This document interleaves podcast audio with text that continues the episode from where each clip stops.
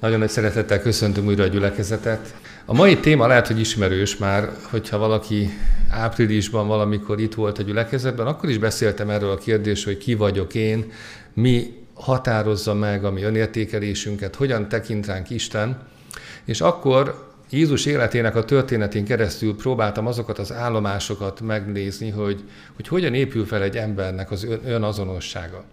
Akkor az a történet volt a kiinduló pontunk, amikor Jézus 12 éves korában a templomban volt, és megkérdezte csodálkozva az aggódó szüleit, hogy mit kerestek engem, hiszen nekem az én atyámnak dolgaival kell foglalatoskodnom.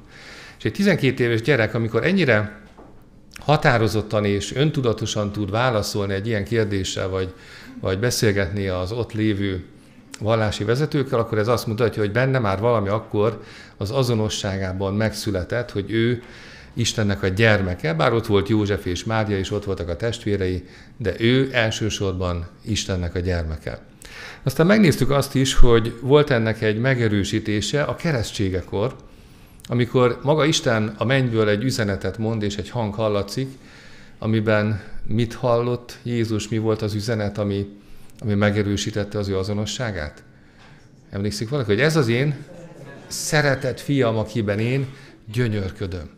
Tehát Jézus kapott egy megerősítést, utána maga pedig úgy beszélt, mint a proféciáknak a messiása, hogy idézte Ézsaiást, hogy az Úr lelke van én rajtam, aki felkent engem, és, és elmondta az ő küldetését. Tehát Jézus életének minden szakaszában, gyermekkorában, a hitéletének, a szolgálatának egy fordulópontján, a keresztségekor, de később is az aktív szolgálata idején mindig vissza-visszatérő volt az a gondolat, hogy ő valójában hova is tartozik, kicsoda ő ebben a világban. És úgy is mondhatnánk, hogy az ő élete, bár itt volt egy fizikális emberi élet, de elsősorban ő mindig úgy azonosította magát, mint Istennek a gyermeke, akiben ő gyönyörködik. És volt egy záró gondolat is a János első leveléből, amiben mi is kaptunk egy megerősítést, amikor Isten azt mondja rólunk, hogy mi pedig Isten gyermekei vagyunk, Isten a gyermekévé fogadott bennünket, és így tekint ránk, és ez adja meg valójában a mi önértékelésünk alapját. Azt mondja János első level a harmadik fejezet első két verse. Lássátok meg, milyen nagy szeretetet tanúsított irántunk az Atya. Isten gyermekeinek neveznek minket, és azok is vagyunk. Miért is kell erről ennyit beszélni? Azért, hogyha visszagondoltok csak az elmúlt fél évnek az eseményeire, amióta ezzel a témával így foglalkoztunk utoljára, vagy akár az elmúlt hétre, nincsenek olyan helyzetek, olyan kihívások, amikor megkérdőjeleződ, megkérdőjeleződnek bennünk ezek a gondolatok? Hogy valóban mi Isten gyermekei vagyunk? Valóban jól látjuk magunkat, vagy csak azt gondoljuk, hogy Istennek van egy ilyen ábrándja, hogy ő majd átformál bennünket az ő képmására, de hát mi ettől még annyira nagyon messze vagyunk. Hogyan látjuk magunkat, amikor, amikor védkezünk, amikor kapcsolatokban vagyunk, vagy amikor egyáltalán a hitéletünket próbáljuk valahogy megélni? A mai világban azt gondolom, hogy egy óriási kihívás, hogy, hogy a saját magunkra alkotott képet úgy valahogy egyrészt megtaláljuk, ha meg megvan, vagy felépítettük, akkor ezt jól kommunikáljuk. Ugye ennek a, a különös világnak a sajátosságára rámutatott egy közgazdász szerző az egyik könyvében. Az a címe ennek a könyvnek, hogy mindenki hazudik. Hallott már valaki erről a könyvről? Még nem olvastam el, de az ajánlás alapján mindenképpen meg fogom tenni. Az alcíme pedig az, hogy az vagy, amire klikkelsz. Seth Stevens Davido, vagy Davidovics írta ezt a könyvet, és azt vizsgálja, hogy a, a Google keresések alapján milyen következtetéseket lehet levonni arra nézve, hogy kik vagyunk mi valójában. És elmondja azt a, a bevezetőjében ebben a könyvben, hogy valójában mindenki hazudik, eh, hazudnak az emberek a barátaiknak, a szeretőiknek, az orvosuknak, a közvéleménykutatóknak és önmaguknak is. Érdemes ezt majd így végig gondolni. Tehát nyilván annak hazudunk a legkönnyebben, akit nem ismerünk, vagy aki olyan nagyon messze van tőlünk, de az, hogy hazudunk a barátainknak, a családtagjainknak, sőt önmagunknak is, ezen azért már érdemes egy kicsit elgondolkodni. És azt vizsgálta, hogy az internetes tevékenységek alapján mi jellemző az emberekre mondjuk egy közösségi média profil alapján, és mi jellemző rájuk az alapján, amit megkeresnek valójában a, a Google keresőkben. És elmondják még a, a lelki gondozó szakemberek is, hogy az emberek még ott sem őszinték, pedig ott kellene feltárni magukat, vagy akár egymás előtt a legjobb barátok, sokszor még a családtagok sem vagy, előtt sem vagyunk teljesen őszinték, mert vannak az életünknek olyan sötét zugai, ahova senkinek nem akarunk betekintést adni. És érdekes módon ez a könyv arra vállalkozik, hogy a, a Google keresések és a Google AdWords-nek a számai és egyéb ilyen adatforrások alapján kimutatta azt, hogy mennyire más az, amit mi vágyunk mutatni, és mennyire más az, ami valóban ott van bennünk. Csak hoz ilyen példát, hogy valaki mondjuk a családjával kitesz egy gyönyörű, mosolygós, ilyen bulizós, ünneplős képet, hogy hétvégén nekik milyen jó közösségeik vannak, és közben lehet, hogy ugyanebben az időben valaki beírja a keresőbe, hogy magányos vagyok. Vagy honnan tudom, hogy csal a felesége, vagy nem tudom. Tehát ilyen teljesen ellentez, ellentétes kérdések vagy érzések vannak bennük, mint amit kifelé mutatnak. És azt gondolom, hogy ebben mi is profik vagyunk, hogy felépítünk egy képet, amit szeretnénk mutatni magunkról, de közben olyan kérdéseink, vágyaink vannak, amit lehet, hogy az internetes kereső tud Istenen kívül legjobban magunkról. Szóval mindenki hazudik, és ezt jó, hogyha tudomásul vesszük, még magunknak is hazudunk a legtöbb esetben. És ezzel az úton elindulva próbáltam végig gondolni azt, hogy hogyan is lehet akkor valóban megtalálni azt, hogy ki vagyok én. Mert, mert a legnagyobb probléma azt gondolom abban van, hogy, hogy magamnak se vallom be, hogy ki vagyok én. Volt egyszer egy, egy ilyen, hát nem kísérlet, csak egy ilyen felvetés, egy etika tanár bement a legelső órájára, és a hallgatóknak úgy köszönt, hogy üdvözöllek benneteket gyilkosok, vagy potenciális gyilkosok. És mindenki először megdöbbent, hogy hogy nevezhetik őket gyilkosoknak, és amikor elkezdett arról beszélni gyakorlatilag a hegyi beszédnek a mondandója alapján, hogy akiben ott van a gyűlölet, ott van az indulat, az már önmagában gyilkos a Biblia megítélése szerint. Vagy hozott olyan példákat, amikor azt mondja, hogy ha lehet, hogy a családtagodnak a védelme érdekében ölnöd kellene, vagy önvédelemből mondjuk egy fegyvert használnod kellene, akkor lehet, hogy gyilkossá válsz, pedig te soha nem képzeled el magad egy gyilkosnak, aki, aki naponta mondjuk embereket gyilkol. De mégis ezek a kísérletek, vagy ezek a gondolatok oda vezetnek bennünket, hogy merjünk szembenézni azzal, hogy bizony a bűnnek mindenféle formája bennünk van. Talán hallottunk már ilyen kísérletektől is, amikor egyetemistákat összezárnak, és különböző feladatokat kapnak, hogy az egyik csoport mondjuk legyen a börtönnek a, a, a személyzet, a másik pedig a, a rabság, vagy a rabok, és ott is le kellett állítani a kísérletet, mert annyira túljátszották a szerepüket, hogy elkezdték kínozni és gyötörni a saját társaikat, a saját osztálytársaikat. Mert ott van az emberben a, a gonoszság, csak lehet, hogy megfelelő körülmények között jönnek ki ezek a dolgok. Hogyan is lehet tehát akkor magunkkal szembenézni? Egy másik könyvet hadd említsek, ez Timothy Kellernek az egyik könyve, egy nagyon kis vékony füzet vagy könyv, igazából egy igehirdetésnek a vázlata. Ő azt a kérdést veti fel, hogy hogyan lehet az ember, az egoista ember egy önmagáról megfeledkező ember. És az ő alapigéje az volt, most nem akarom elmondani az egész gondolatmenetet, csak a, a lényegéből hadd emeljek ki pár e, gondolatot. A korintusi első levél harmadik fejezete volt az alap felvetése, ahol az egoista embernek a, a példáját és a gondolkodását látjuk, és azt, hogy hogyan lehet ebből kitörni. Tehát a Korintus belekezít első levél, harmadik fejezet 21. versétől olvasom ezt az igét, és majd a negyedik fejezetben folytatjuk tovább. Tehát Korintus belekezít első levél, harmadik fejezet 21. versétől olvasom. Azért senki ne dicsekedjék az emberekkel, mert minden a tiétek. Akár Pál, akár Apollós, akár Kéfás, akár a világ, akár az élet, akár a halál, akár a jelenvalók, akár az eljövendők, minden a tiétek.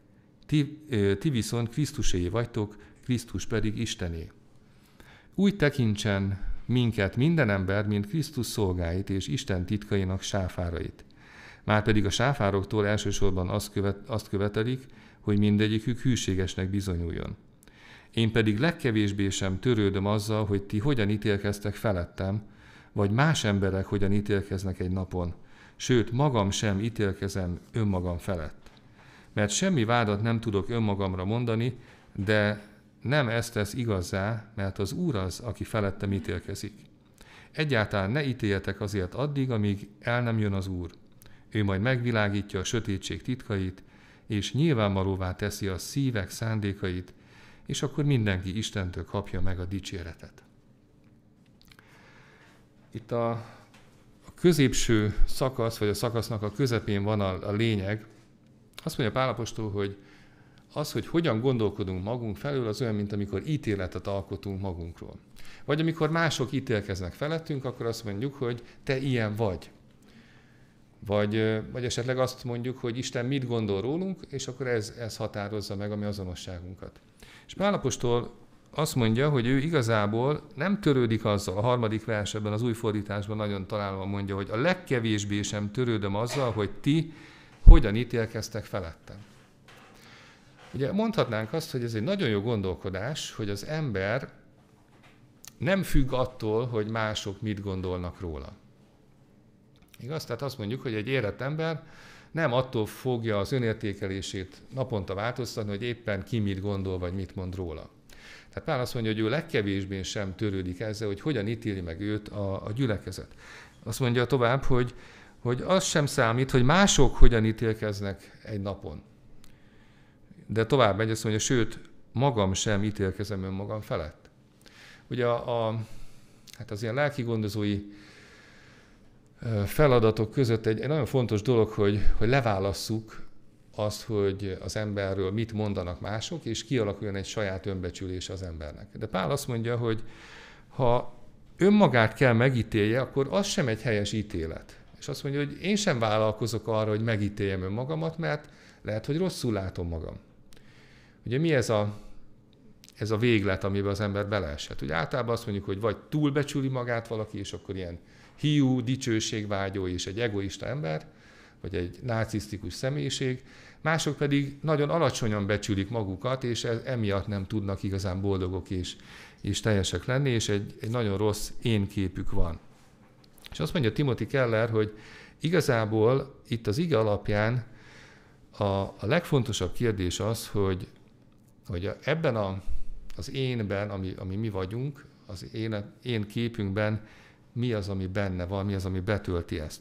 És ő a dicsekvés, a felfuvalkodottság kifejezését használja, és azt mondja, hogy a felfuvalkodott ember az igazából önmagával van tele, mint egy lufi, amit felfújnak, de igazából ez a lufi egy nagyon sérülékeny valami, ugye a gyerekek nagyon rövid ideig tudnak örülni egy lufinak, mert előbb-utóbb kidurran, de hogy ez a felfuvalkodott ember, aki túlságosan önmagával van elfoglalva, az, az olyan, mint egy ilyen lufi, ami, ami gyakorlatilag belül üres, és az életünk is sokszor ilyen, hogyha nincs benne Isten, és egy nagyon szép, érdekes képet használ, hogy azt mondja, bármivel töltjük meg ezt a lufit, az csak ott zörögni fog benne, lötyögni fog benne, hogyha nem Isten tölti be a mi énünket, a mi életünket.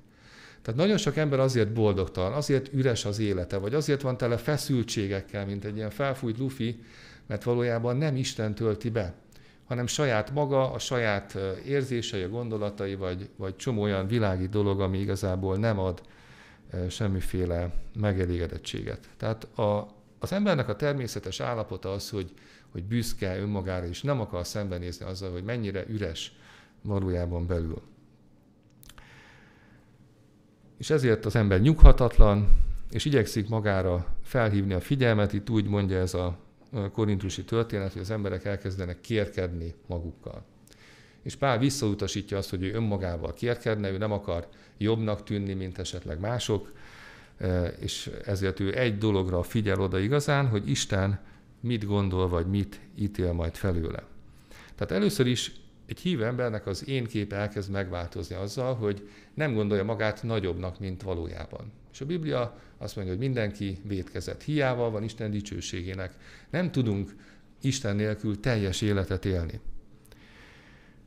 Hogyha nem számít, hogy mit mondanak mások, és az sem számít, hogy mit gondolok magamról, akkor, akkor mi az, amit tehetek. El kell jutnom oda, hogy fogalmaz az író, hogy az önmagunkról való megfeledkezés szabadságára jussunk el. hogy amikor a felfúvalkodott énünket egy feltöltekezett én, én vagy egy ego váltja fel. Tehát amikor nem felfúvalkodott vagyok, hanem fel vagyok töltekezve Istennek a, a lelke által. Hogy nem vagyok sem önimádó, sem öngyűlölő, hanem tudok örülni önmagamnak, tudok örülni a másiknak, a másik eredményeinek, és azért teszünk valamit, hogy az, az Isten dicsőségét szolgálja, ne pedig azért, hogy majd ott legyen a, a rólunk szóló emlékkönyvben, vagy a sírfeliratunkon, hogy mit élt el ez az ember, milyen nagyszerű ember volt. Tehát nem azért teszünk valamit, mert, mert ezzel nagyobbnak akarunk látszani, hanem egyszerűen azért, mert Isten lelke betöltött bennünket.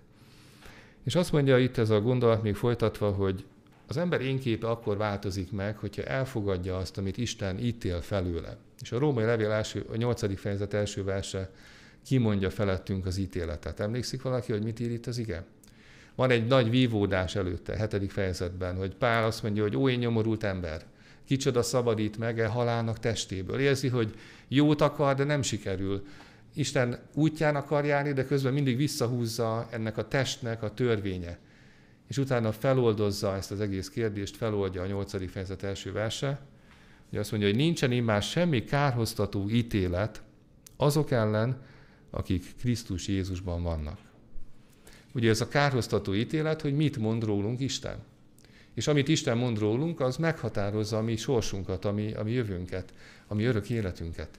És azt mondja az ige, hogy nincsen immár semmi kárhoztató ítélet azok ellen, akik Krisztus Jézusban vannak. És visszakanyarodunk a János igéhez, hogy akire Isten azt mondja, hogy ő az én gyermekem, az az ember, aki Istenben éri az életét, az ellen már nincs kárhoztató ítélet, mert, mert mi történik? Isten, amikor rólunk ítélkezik, vagy rólunk kapcsolatban mond egy, egy meghatározó véleményt, akkor nem a mi bűnös életünket látja, nem a mi gyengeségeinket, hibáinkat, hanem Jézusra néz, és azt mondja, hogy benne nem találok hibát. És ahogy az ige mondja, hogy akik Krisztusban vannak, azok, azokra Isten úgy néz, mint hogyha a saját fiára nézne. És nem talál benne hibát. Nem talál benne olyan dolgot, ami miatt elmarasztaló ítélet születne meg vele kapcsolatban. Isten tehát befogad a családjába, az ítélet az megszületik, és ebből az ítéletből fakadóan kezdem el én élni úgy az életemet, hogy most már ellenem nincs kárhoztató ítélet, és elkezdek úgy szolgálni, hogy az ítélet eredményének megfelelően élem az életemet. Tehát nem azért leszek Isten előtt elfogadható, mert elkezdek úgy élni, és akkor majd csak eljutok oda, hogy Isten elfogad engem, hanem azt elhiszem, hogy Isten elfogadott Krisztusban, és elkezdek úgy élni, mint akinek megváltott élete, örök élete van. Szóval ki is vagyok én valójában, ez egy nagyon-nagyon összetett kérdés, és nagyon sokat kell erről gondolkodni, de, de a Bibliából eddig mit is látunk? Egyrészt azt látjuk, hogy Isten jónak alkotta meg az embert. A bűn miatt viszont ott van bennünk legbelül a gonoszság, a bűnre való hajlam, ami sokszor kijön, sokszor jól leplezzük, de valójában az alaptermészetünk az bűnös. Ebből egyetlen kiút van, hogy megfeledkezek arról, hogy én elkezdek magamon gondolkodni, hogy vajon a másik mit gondol rólam, és elkezdek ennek megfelelni kényszeresen. Elkezdek olyan képet alkotni magamról, hogy a másiknak tetszek, és majd ő engem lájkoljon, vagy, vagy pozitív visszajelzéseket kapjak. Ez egy nagyon üres és egy nagyon fárasztó viselkedés. A másik megoldás, amikor azt mondja, hogy az ember, hogy engem nem érdekel, hogy mások mit mondanak, én jó vagyok, én rendben vagyok, de ez is egy fárasztó dolog, mert legbelül mégsem vagyunk rendben, mert, mert a Google kereső tudja, hogy mit akarunk mi valójában, és Isten még jobban tudja, hogy milyenek vagyunk valójában. És a, a, a megoldás igazából az, hogy elkezdek önmagamról megfeledkezni. Nem azt kutatom állandóan, hogy mit gondolnak rólam mások, mit gondol rólam, vagy mit gondolok magamról, hanem, hanem elkezdek Jézusra figyelni. És miközben Jézusra figyelek, megfeledkezek önmagamról, és elkezdek Istennek élni, Istennek szolgálni, és ez békével, örömmel tud befogadni. Még egy, egy könyvből hadd idézek egy viszonylag rövidebb részt. Ez is az önismerettel foglalkozik. David Bennernek a könyve az Önismeret ajándéka című könyv, ami rámutat egy személyiség tesztnek arra az oldalára, ami, ami nem így dicsérni akar bennünket, hanem bemutatja azt, hogy mi van a mi viselkedésünk mögött. Van egy, hát nagyon sok ilyen személyiségteszt van, van amelyik jó, van amelyik kevésbé, de ebben ami megragadott, hogy, hogy nagyon személyesen teszi azt, hogy, hogy mik azok a, a gyökerek, amire nekünk igazából rá kellene találnunk. Tegyük fel, hogy van olyan ember, aki mondjuk nagyon könnyen haragra lobban. Nem tudom, van-e itt ilyen a környéken, a teremben, itt, itt van egy, és hát én az egyes típus vagyok, ennek egy rövid leírása így hangzik, az egyes típusú ember tökéletességre vágyik. Miután ráébred, hogy sem ő maga, sem a világ nem tökéletes, hajlamos, önelégült haraggal szemlélni a világot. Jó példa erre a Bibliából Pál. Szóval van egy probléma, mondjuk a, az ember haragos is, és sok minden frusztrálja, zavarja is. És mi az, ami mögötte van valójában? Az a, ez a tökéletességre vágyás. Tehát sokszor mi úgy látjuk a bűnt, hogy, hogy ezt valahogy el kell tüntetni, hogy ne is lássuk, és elfedezzük. Önuralommal, vagy viselkedéssel, vagy mások megváltoztatásának a szándékával, de nem veszük észre, hogy mi van ott mögötte, hogy az ember például tökéletességre vágyik, most nem megyek ebbe mélyebben, ami lehet egy jó is, de ugyanakkor egy, egy olyan probléma, ami gyakorlatilag az Istenné válásnak egy ilyen nagyon-nagyon rejtett formája, mert ugye Lucifer is azt akarta, hogy olyan legyen, mint az Isten, azzal a hatalommal, azzal az erővel bírjon. Tehát az, amit lehet, hogy valaki erénynek lát, hogy mi szeretnénk mindent a legjobban, legtökéletesebben csinálni, az lehet, hogy egy ilyen belső feszültség, ami végül haragban vagy indulatokban robbanhat ki. De azért vannak más típusok is. Például a kettes típus az arra vágyik, hogy szeressék. Van ilyen ember, aki, aki elsősorban e szerint működik, hogy neki éreznie kell, hogy szeretik. Ezek az emberek arra vágynak, hogy szeressék és szükség legyen rá. Mivel ezt ügyesen el is érni, könnyen büszkévé válik. Márta a Bibliában erre remek példa. Tehát valaki arra vágyik, hogy szeressék, ezért elkezd szolgálni, elkezd fontos, fontoskodni, vagy fontosnak látszani, és el is éri, mert megkapja az elismeréseket. De valójában emögött is ott van a, a bűn, a büszkeség, amit ez leleplez. A következő típus számára a siker a fontos. Hogy ezt elérje, még a hazugság kísértésébe esik, mivel bármire képes annak érdekében, hogy elkerülje a kudarcot, valamint jobb fényben tüntesse fel önmagát. Ismerünk olyanokat, aki, aki mindig megmagyarázza, hogy miért nem sikerült valami? Mert egyszerűen ő csak a sikerben tud gondolkodni. És mindig más a hibás, mindig mások körülmények, egyebek, de ő valójában sikeres akar lenni.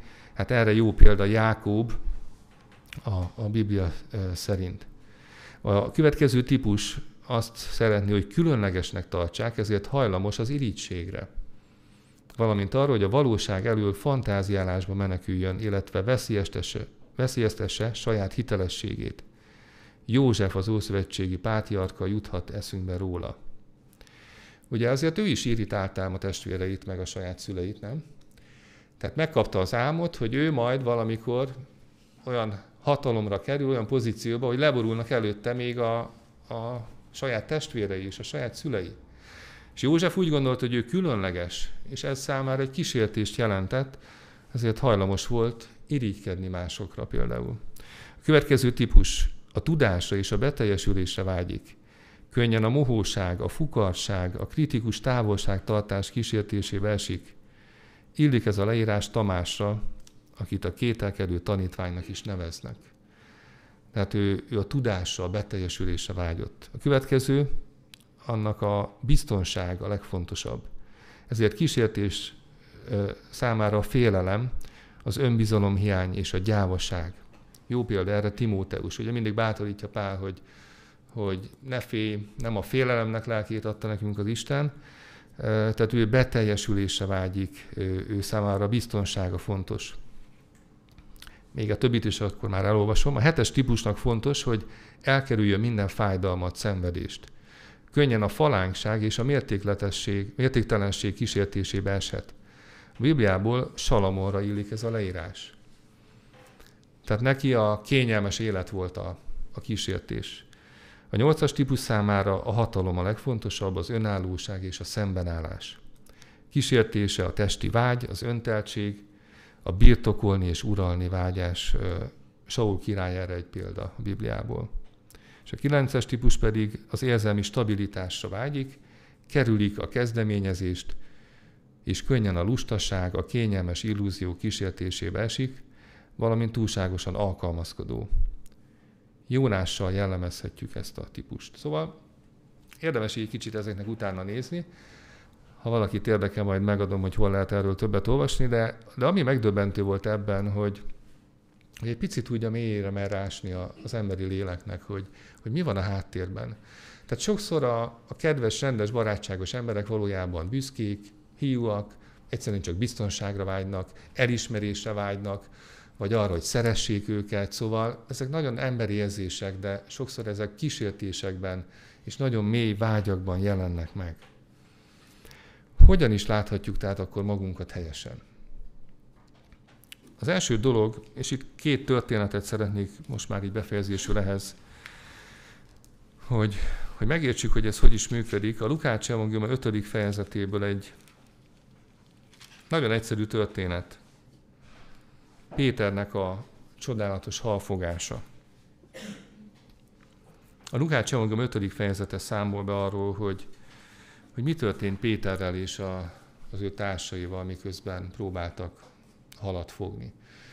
Ugye ezért a halfogás abban a korban és azon a helyen nem volt egy, egy ritka dolog, e, valószínűleg olyan túl jól nem is tudtak ebből megélni, nem volt egy olyan túl nagy e, terület, ugye Genezáret tava az egy, az egy viszonylag kis vízfelület, sokféle hal van benne, és amikor az emberek próbálnak ott megélhetést találni a, a vízparton, akkor ez, ez nem mindig egy könnyű vállalkozás. És nézzük meg, hogy mi is történik Péterrel, és most Péterben lássuk meg azt az embert, akinek tele van az életek kihívásokkal, kudarcokkal, mert gyakorlatilag azt látjuk, hogy ott vannak kint a tengeren egész éjszaka, nem fognak semmit, lehet, hogy már ez sokat szóra megismétlődik, tehát biztos már ideges, fáradt, minden baja van, és egyszer csak ott van Jézus a csónakjában.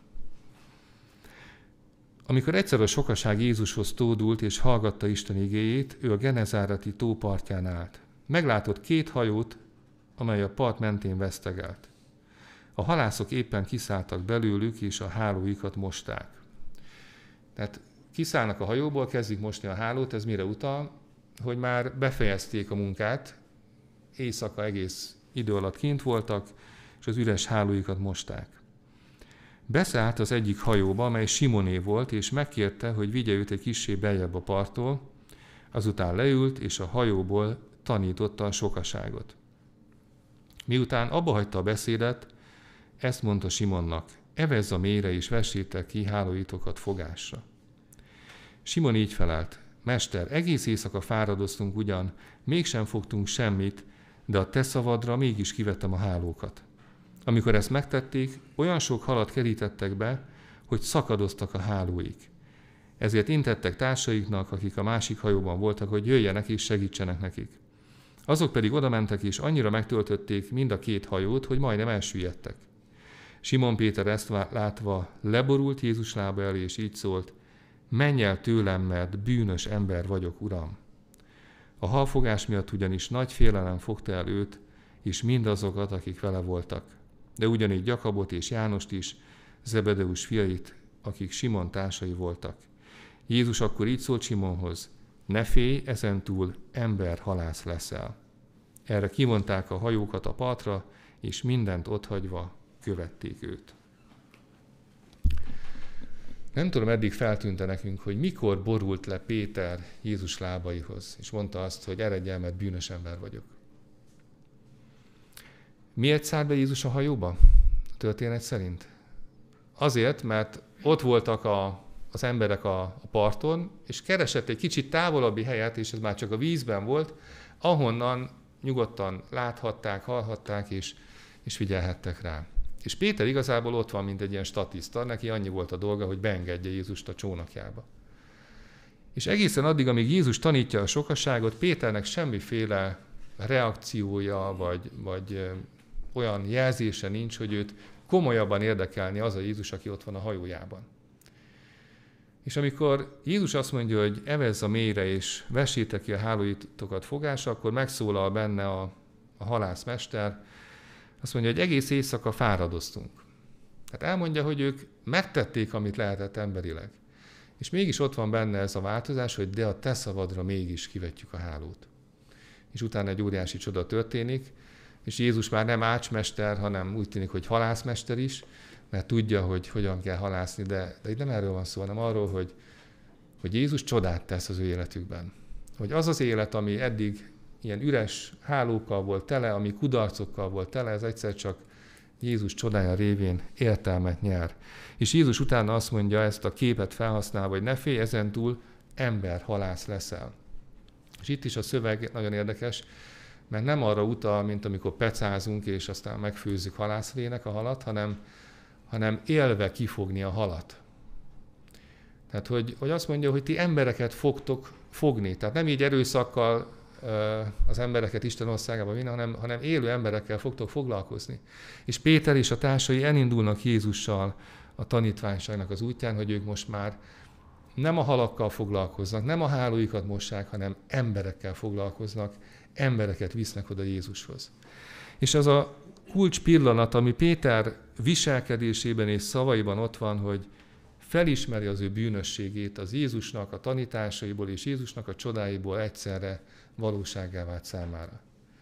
És bár már mondjuk Péternek ez a viselkedése úgy megkérdőjelezhető, mert pont azt tanultuk, hogy a bűnösnek van szüksége Jézusra, de mégis talán ezzel a, a kezdeti hitével kifejezte azt, hogy, hogy ő, ő tudja, hogy bűnös, és Jézusra van szüksége. És amikor ez az érzés van bennünk, hogy bűnös vagyok, Uram, de mégis, mégis jó itt veled, és szeretnék veled járni, akkor Isten megbíz bennünket, és, és szolgálatra hív, és szépen majd tanulhatunk tőle. Tehát a változás Péter esetében, és nyilván itt a többi tanítvány esetében is ott indult el, hogy kimondták azt, hogy ők Jézus szemében, Jézus mellett valójában bűnös emberek. És utána tudtak ők betöltekezni Jézussal, és az életük így teljessé vált. És még egy példát hadd olvassak Pálapostolnak a személyes tapasztalatát a Timóteushoz írt első levélből. Itt is probléma az, hogy mit mondanak Pálapostolról a, az emberek, meg hogy a gyülekezetben megjelennek különböző tanítók, akik hát mindenféle dolgot össze-vissza beszélnek, és elterelik a lényegről a figyelmet. Egy picit hosszabban hadd olvassam, mert így értjük meg Pálnak a, a gondolatmenetét, mert az alap probléma az volt, hogy a gyülekezetben hamis tanítók jelentek meg, akik gyakorlatilag olyan dolgokkal foglalkoztak, aminek nincs semmi értelme. És azért valljuk be, vagy, vagy próbáljuk ezt végig gondolni, hogy amikor valaki az idejének a jelentős részét értelmetlen dolgokkal tölti el, az gyakorlatilag azt csinálja, hogy ebbe a nagy lufiba beledobál mindenféle apróságot, de igazából nem lesz tele soha. Tehát ez az ember még nem találta meg az életének az értelmét. Tehát Timóteushoz írt első levél, első fejezet harmadik versétől nézzük, hogy hogy mi mindennel foglalkoznak emberek. Amikor Makedóniába mentem, kértelek, hogy maradj Efézusban, és parancsold meg némelyeknek, hogy ne hirdessenek tévtanokat. Ne is foglalkozzanak mondákkal és vég nélküli nemzetség táblázatokkal, amelyek inkább vitákra vezetnek, mint Isten üdvözítő tervének hitben való elfogadására.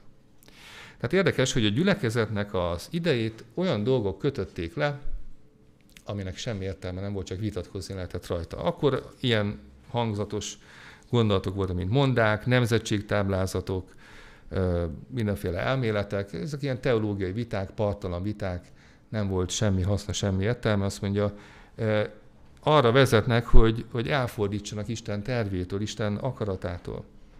A parancs célja pedig a tiszta szívből, jó lelkiismeretből és képmutatás nélküli hitből fakadó szeretet. Tehát itt is kiemeli azt, hogy hiába van az embernek a, a feje tele ilyen bibliai gondolatokkal, vagy, vagy ilyen teológiai kérdésekkel, de ha nincs ott ez a képmutatás nélküli szeretet, annak semmi értelme. Némelyek elfordultak ezektől, és üres fecsegésekre adták magukat. Törvénytanítók akartak lenni, de nem értik azt sem, amit mondanak, sem azt, amit bizonygatnak. ez is egy, egy nevetséges helyzet. Mi azonban tudjuk, hogy a törvény jó, ha valaki a törvénynek megfelelően él azzal. És tudjuk azt is, hogy a törvény nem az igaz ellen van, hanem a törvényszegők és az engedetlenek, a hitetlenek és a bűnösök, a szentségtelenek, a szentségtörők, az apa és anyagyilkosok, az embergyilkosok, a paráznák, a fajtalanok, az emberrablók, a hazugok, a hamisan esküvők ellen, és mindaz ellen, ami ellenkezik az egészséges tanítással. Ez pedig a boldog Isten dicsőségéről szóló evangélium, amely én rám bizatott. Egyébként ez a szakasz simán beillene most a Google keresések rovatba, tehát hogy milyen emberek, milyen vágyak vannak, tehát ezek a törvényszegés, a bűnök, a szentségtelenség, itt ilyeneket is említ, hogy bérgyilkosok, emberrablók, tehát az emberrabló itt, itt arra út, amikor valaki gyakorlatilag rabszolgaként eladja a, a saját embertársát. Tehát minden előfordult abban a korban, mindenféle erkölcsi visszásság, és ahogy folytatja, ennek a, a hátterén azt mondja, hogy Isten mégis tud csodát tenni, és nem azt mondja, hogy ezek a legnagyobb bűnök, hanem az, ahogy a nő élt korábban. És a 12. verstől olvasom. Hálát adok a Krisztus Jézusnak, a mi Urunknak, aki megerősített engem, mert megbízhatónak tartott, amikor szolgálatra rendelt. Jó lehet, előbb őt káromló, az övéit üldöző és erőszakos ember voltam, mégis irgalmat nyertem, mert hitetlenségemben tudatlanul cselekedtem. De bőségesen kiárat rám, ami Urunk kegyelme a Krisztus Jézusban való hittel és szeretettel. Igaz az a beszéd és teljes elfogadása méltó, hogy Krisztus Jézus azért jött el a világba, hogy a bűnösöket üdvözítse, akik közül az első én vagyok. De azért könyörült rajtam, hogy Krisztus Jézus, Krisztus elsősorban én rajtam mutassa meg végtelen türelmét, példaként azoknak, akik majd hisznek benne, és így az örök életre jutnak. Az örök kivalóság királyának pedig a halhatatlan, láthatatlan, egyetlen Istennek tisztelet és dicsőség örökkön örökké. Amen. Pálapostól a saját történetét mondja el, és bár előtte rengeteg szörnyű bűnt olvasunk, mégis azt mondja, hogy ő a bűnösök között az első. De nem ez a fő mondani valója mégsem, hanem azt mondja, hogy ő meglátta azt a Krisztust, aki őt megerősítette, úgy olvastuk, hogy megbízhatónak tartotta, ezt úgy is mondhatnánk, hogy bizalmat szavazott neki, még ott a damaszkuszi úton, irgalmat nyert, kegyelmet talált, és, és így kezdte el az ő új életét. És nem csak egy pálfordulás történt, mert ha, ha ez történik, akkor ugyanazzal a lendülettel elkezdte volna írtani a zsidókat, hogyha ezt így szó szerint vesszük, nem? Tehát sok ember csak így változik meg, tehát a, a természete semmit nem változik, csak épp az irányultsága, mint a pártoknál. Egyszer itt vagyok, nagyon aktív, másszor amott, mindig vannak ilyen vezérelvek, de Pálapostól nem csak megfordult, hanem meg is változott, megtért ember lett. Megváltozott az iránya, és a keresztényeket üldöző emberből Krisztus tanítványa lett, akinek az élet célja és az egész élete megváltozott. És ennek az életnek a fő célja az volt, amit említettem, hogy egy önmagáról megfeledkező ember lett. Aki nem törődött azzal, hogy üldözik, hogy mit mondanak róla, hogy megverik, megkorbácsolják, vagy éppen börtönbe vetik, neki egy dolog számított, hogy ott, ahol van, ő Isten tudja képviselni, és Isten tudja megdicsőíteni. És hogy itt olvassuk ennek a szakasznak a végét, hogy az örökkévalóság királyának pedig a halhatatlan, láthatatlan, egyetlen Istennek tisztelet és dicsőség örökkön örökké. Ezt mi egy ilyen szokványos formulának gondoljuk talán, de, de pont talán ebben van a lényeg. Hogy amikor az ember igazán önmagára talál, akkor elkezd így gondolkodni minden helyzetben, hogy hogyan tudja ő Isten megdicsőíteni. Elfeledkezik önmagáról, és Isten dicsőségét keresi. És hogyha belegondolunk, az életnek talán ez az egyetlen maradandó értéke. Mert az örökkévalóságban, akik ott lesznek Isten országában, a megváltottak, az angyalok serege, azok egy dolgot fognak örökké újra és újra tenni, Isten dicsőítik. Ha ezt most nem tanuljuk meg, és nem válik az életünk részévé, akkor az örökké valóság számunkra hát nem, nem lesz egy, egy jó hely.